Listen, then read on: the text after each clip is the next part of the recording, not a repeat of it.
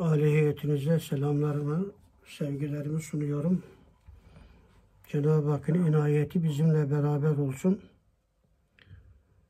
yirmi altı Ağustos iki bin on sekiz tarihinde Çağlayan dergisinde çıkan hocamızın kendisiyle yüzleşme, yüzleşmede peygamber ufku başlıklı ikinci yazısı, bu mevzunun ikinci serisi olan makaleyi inşallah bugün beraberce anlamaya çalışacağız. Bu başlıkta hocamızın beş tane yazısı var. Burada zaten iki dendiğine göre birincisi var. Başlık iç murakabe ve hakla münasebet de diyebiliriz. Kendisi de zaten aşağıda bunu söylüyor. İç murakabe ve hakla münasebet. İç murakabeye muhasebe de diyebiliriz. Hakla münasebet de zaten bunların bir açılımı oluyor. Bu yazı serisinin birinci bölümünde geçen hafta okumuştunuz. Genel olarak bir peygamberlerin atmosferi içerisinde mesele adeta bir ön söz, özet olarak anlatılmış. Bugün okuyacağımız ikinci yazıda ise Hazreti Adem aleyhisselam ile Hazreti Nuh aleyhisselamın iç murakabelerine, muhasebelerine, hakla olan münasebetlerine dikkat çekiyor. Elbette alacağımız dersler var. Bu yazı bölümünün üçüncüsünde ise Hazreti İbrahim aleyhisselam ile Hazreti Yusuf aleyhisselamın o iç derinliğine, duruluğuna, Allah ile münasebetine dikkat çekiyor. Dördüncü seride ise Hazreti Yusuf aleyhisselam ile Şuayb aleyhisselamın ve beşinci yazısında ise Hazreti Musa aleyhisselam, Harun aleyhisselam, Hazreti Yunus aleyhisselam ve Eyüp aleyhisselamların iç duruluklarına, Allah ile münasebetlerine dikkat çekiliyor. İnşallah onları da okursunuz ve inşallah mütalaa ederiz, edebilirsiniz. Hoca Efendi'nin kendine göre bir terminolojisi var. Bu mevzuları anlatan eserlerden süzülen. Ondandır ki Hoca Efendi'nin bu yazılarını anlayabilmek için burada kullanılan bazı tabirler var, terimler var. Önce o terimleri bir bilmek gerekiyor. Şimdi burada ana yazıyı okurken o terimlere de detaylı girdiğimiz zaman ana maksattan uzaklaşma ihtimali var.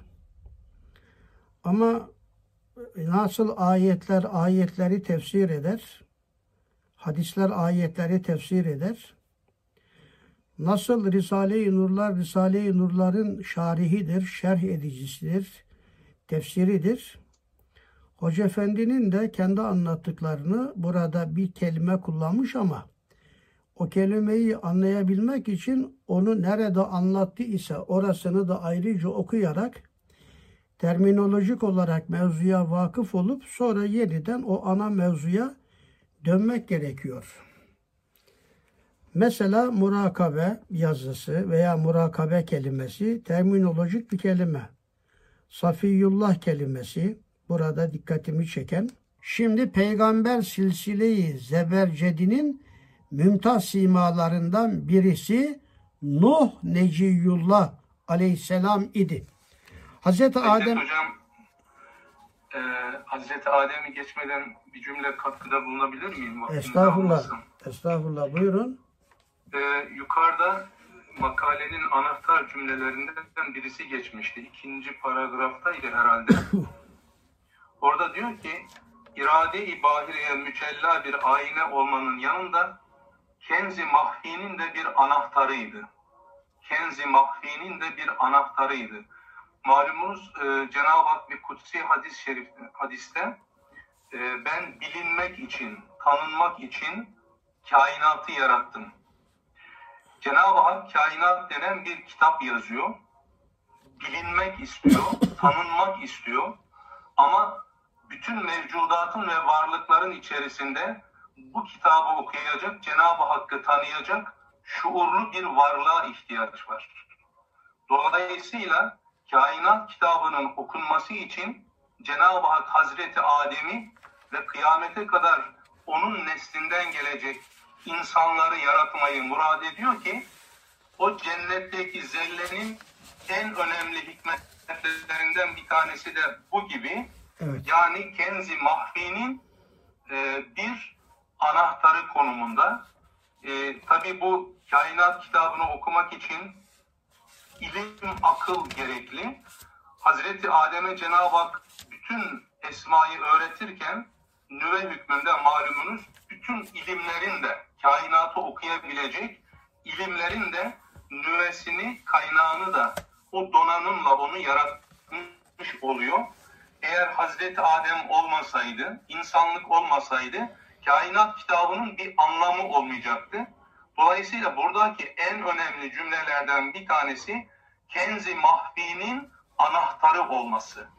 Evet. Şeklinde doğru. E, arz etmek istedim. Fakir, teşekkür ediyorum. Açıkladınız. İyi ki ben orasını okuduğum zaman otuzuncu söze havale ediyorum burasını deyip geçmiştim. Yani mevzu iyice dağılmasın diye. Ama özetle aktardınız. Teşekkür ediyorum. Çok önemli. Daha çok yönlü Hazreti Adem'in hem Allah'a bakan yönüyle Kenz-i Mahfi olması hem de ta kıyamete kadar bütün ecdadının hepsi kendi dena renasında, karakterinde bulunması yönüyle de Kenz-i Mahfi olması. O Hazreti Adem açılınca milyarlarca insanlık meydana gelmiş yönüyle de olabilir. Çok önemli dedikleriniz. Allah razı olsun. Şimdi biraz süratlendireceğim. İkincisi bu mümtaz simalardan birisi Nuh Aleyhisselam. Üstad Hazretleri şöyle bir fikir vermiş bize. Peygamberlerin öne çıkan bazı özellikleri vardı. Diğer peygambere göre de daha da öne çıkan özellikleri. Mesela Hazreti Eyüp Aleyhisselam'a sabır kahramanı demiş. Bunlara kahramanlık. Hazreti İbrahim Aleyhisselam hasbi kahramanı. Hazreti Adem Aleyhisselam da tövbe kahramanıdır. Hazreti Nuh da istiğfar kahramanıdır. Aslında Hazreti Nuh'un adı Abdülgafur'dur. Ama lakap olarak İhnuh, Ehnuh veya Nuh denmiştir. Kur'an-ı Kerim'de o lakabı yönüyle de öne çıkan bir peygamberdir. Nuh Aleyhisselam.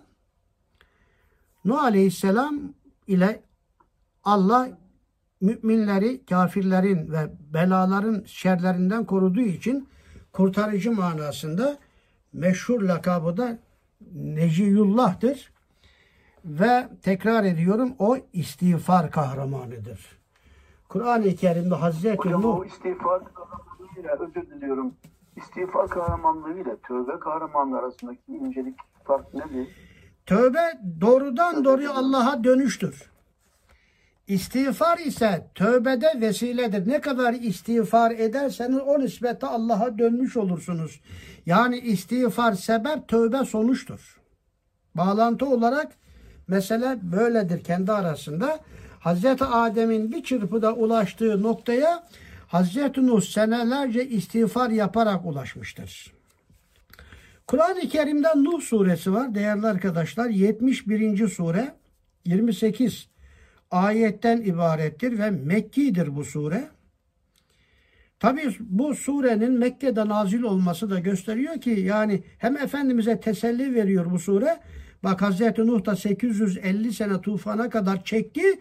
Sen de çekersin ya Muhammed ama sonuçta senin muhatap olduğun müşrikler de Hazreti Nuh'un karşısındaki kafirler gibi helak olacaklar.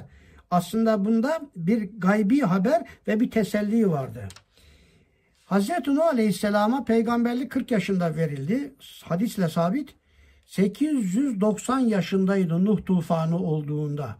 Yani sekiz yüz elli sene. Ayette diyor ki burada Kâle Rabbi inni da'avtu kavmi leylen ve nehara. Ya Rabbi gece gündüz kavmimi Hakk'a davet ettim. Felem yezidhum duayı illa firara. Benim davetlerim karşısında sadece benden uzaklaşmaları arttı. Ya Rabbi gece anlattım, gündüz anlattım, anlattım, anlattım diyor ve sonunda diyor ki فَقُلْتُ اسْتَغْفِرُوا رَبَّكُمْ اِنَّهُ غَفَّارًا. Dedim ki onlara Rabbinizden af dileyin, zira o gaffardır. Hazreti Nuh Aleyhisselam'ın kavmine en çok anlattığı şey onları istiğfara davet etmesi. Burada da bu ayet ifade ediliyor.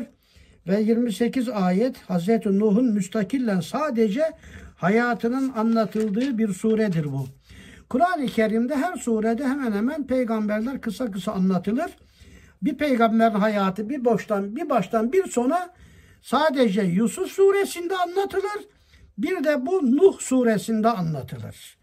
Nuh suresinde sadece Hazreti Nuh'un hayatı, hayat sergüzeştisi, ser encamesi vesaire anlatılır.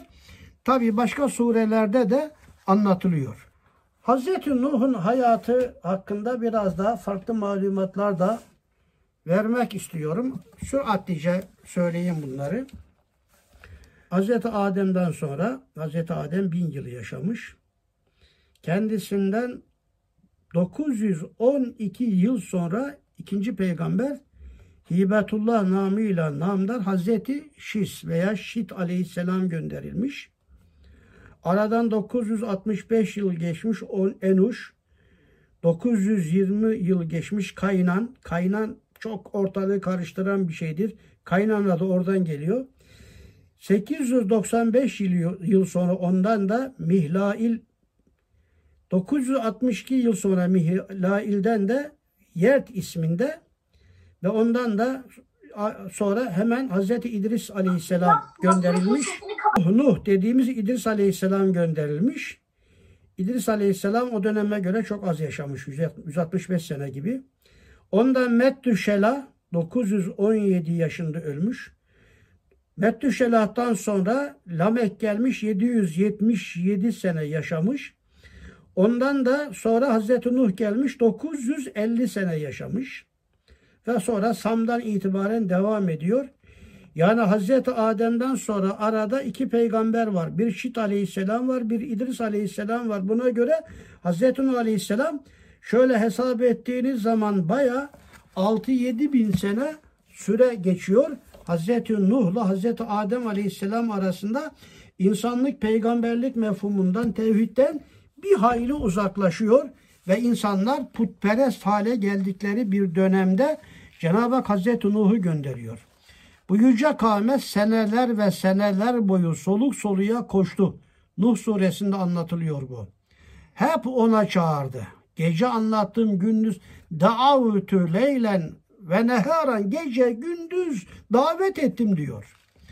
Ona iman etmelerini istedi. Bu uğurda hakaretlere uğradı. Tehditler aldı ama o yılmadan sürekli Allah dedi durdu. Buna karşılık küfür yobazları da boş durmuyorlardı. Hem onu hem de çevresindeki bir avuç insanı alay mevzu ediyor. Ondan koparmaya çalışıyorlardı. Ne var ki bütün bu olumsuzluklar onu asla yıldıramıyor ve sindiremiyordu. Aksine o daha bir metafizik gerilimle peygamberlik sorumluluğunu farklı versiyonla daha bir kararlılık içinde anlatmaya devam ediyor. Rapor veriyor gibi umumi durumunu da Cenab-ı Hakk'a arz ediyordu. Çok enteresan bir cümle olmuş bu. Allah'a rapor veriyor gibi ne yaptı ne etti Allah bildiği halde onu Nuh suresi anlatıyor. Kur'an'ın değişik surelerinde bu hususlar üzerinde durulduğu gibi Nuh sure-i celilesi de icmalen burada söylemiş. Bu kutsal sergüzeştiği gayet net olarak ortaya koymaktadır. O her zaman sızlanan bir sesti. Eh Nuh, inleyen demek. Sorumluluğunu yerine getirme hususunda bir beklentisizlik ve adanmışlık fedakarlığı içindeydi. Gece gündüz sekiz yüz elli sene, değerli arkadaşlar, sekiz yüz elli sene sonra gemide rakam verenler muhtelif rakamlar verseler de ortalama seksen tane ümmeti vardı. Yani sekiz yüz elli seneyi aylara bölün kaç ay yapar? Ama seksen kişi. Yani kaç senede? on senede bir kişi. Demek daha kolay. Öyle mi? Evet. on senede bir kişi. on senede bir kişi iman etmiş. O bu hissini de Kur'an ifadesiyle şöyle dillendirdi. Ve ma es'elüküm min ecrin in ecriye illa ala rabbil alemin. Şu Ara suresinde yüz dokuzuncu ayet bu. Aslında şu Ara suresinde böyle teravih namazı kıldıran şu Ara suresindeki bu ayetleri okur. Cemaat oradaki peygamberin isminin değiştiğini fark etmediği için yani aynı ayetleri okuyor hoca der. Aynı ayetleri okumuyor. Ayetler tekrar ediyor aslında nakarat olarak.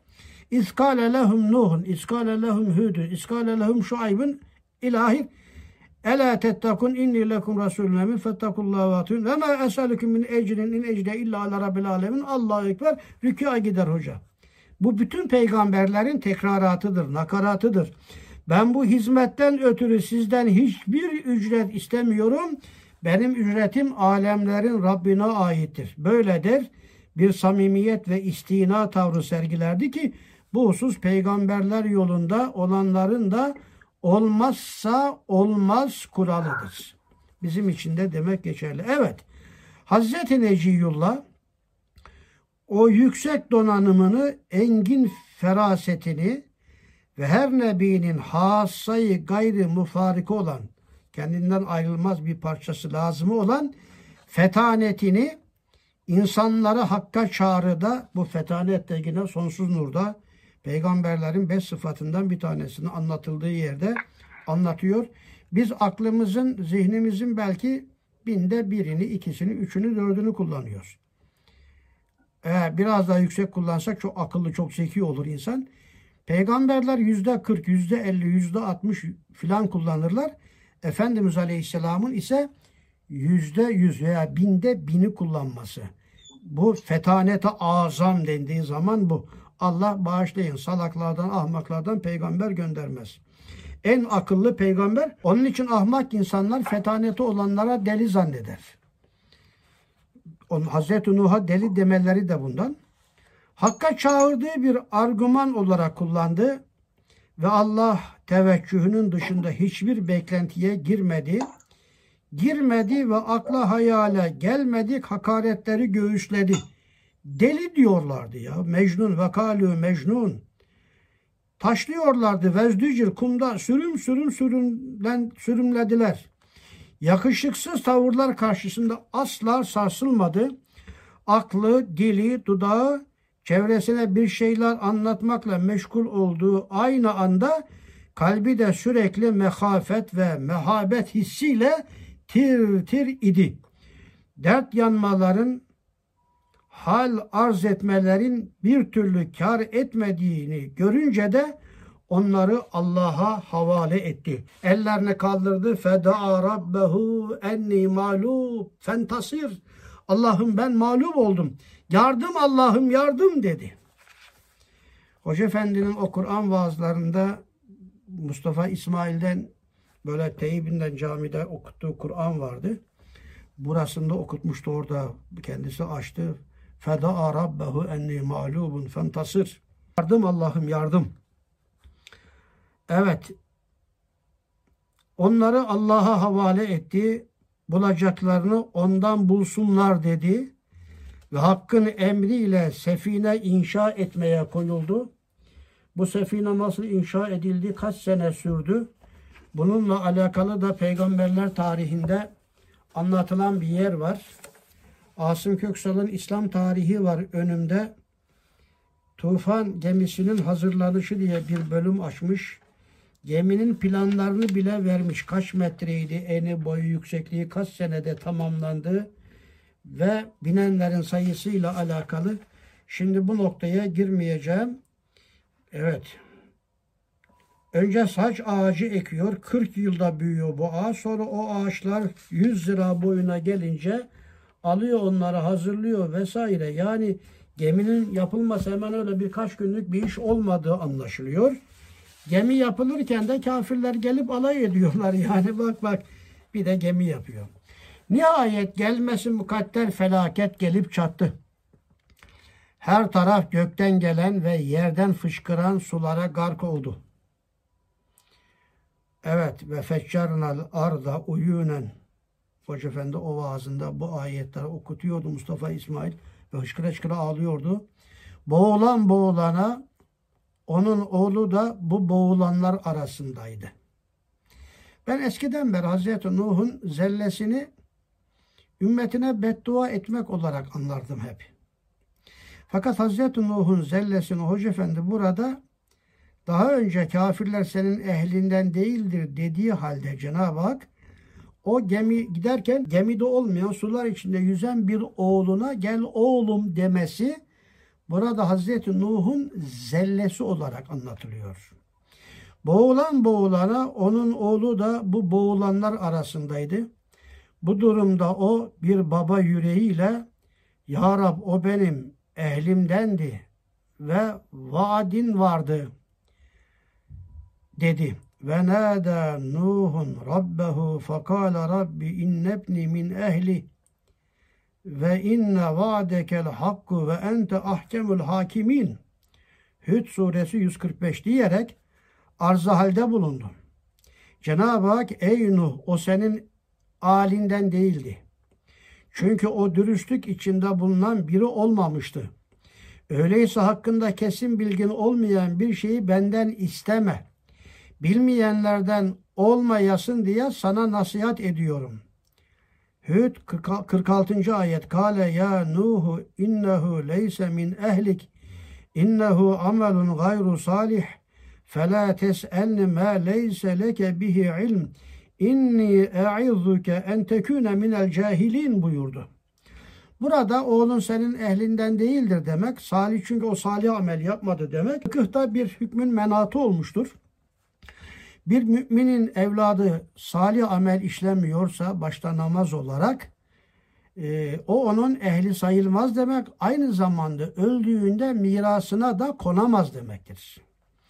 Hazreti Neciyullah kendisine yakışır şekilde bir mukarreb tavrıyla Ya Rab hakkımda kesin bilgim olmayan bir şeyi senden istemekten sana sığınırım. Demek bizim dualarımızda bile isteme yanlışlığı olabilir. Kim bilir dua yaparken bile ne günahlara giriyoruz. Eğer beni affedip merhamette bulunmazsan kaybeden ehli hüsrandan olurum. Kâle rabbi inni eûzü bike en es'eleke mâ leyse li bihi ilm ve illâ tağfirli ve terhamni ekün minel hâsirîn dedi. Ve bir kere daha engin bir iç murakabesiyle Cenab-ı Hakk'a niyaz ve teveccühte bulundu. Hak kapısının sadık bendeleri şimdi bize geliyor. Ve emre itaatte teslimiyeti içtenleştirmiş abide şahsiyetler hep böyle davranmış. İçtihat hatası, duygu, düşünce ve ifadeleriyle tevfi soluklamış. İşini Allah'a Ismarlama demek tevfiz ve üfevvidu emri ilallah tevfiz soluklamış ve kendi ufukları açısından uygun düşmediğine inandıkları hareket ve davranışlarından ötürü de iki büklüm yaşamışlardır. Keşke o yüksek mülahaza ve kendiyle yüzleşmenin onda biri de bizde bulunsaydı. Demin bir isim verdim. O isim yanlış oldu. Şu anda doğrusu hatırıma geldi. Tavsiye ediyorum. İbn-i Samte. İbn-i Samte. İmam-ı Gazali bu zattan çok bahseder İhyasında. Biz klasik bir vaiz olduğumuzdan oradan çok alıntılar yaparız. İbn-i Samte. Minberde muhasebesini yapan adam. altmış yaşındayım. Her bir günah işlesem eyvah ki ben cennete nasıl giderim deyip orada ruhunu Allah'a teslim eden adam. Zannediyorum Cenab-ı Hak basiretimizi açsa, bize kendimizle yüzleşme duygusunu lütfetse ki inşallah öyle oluruz, deyip ettiklerimizin ne kadar gerisinde olduğumuzu görecek ve iki büklüm olacağız. Ama heyhat, kapalı kalplerimizin kapıları o şuur ve idrake, kapalı da kendimizi gördüğümüz kadar görecekleri görmüyoruz. Kapalı da kendimizi gördüğümüz kadar göreceklerimizi görmüyoruz. Yani kendimizi görmekten ben ben demekten aslında görmemiz lazım gelen şeyleri göremiyoruz.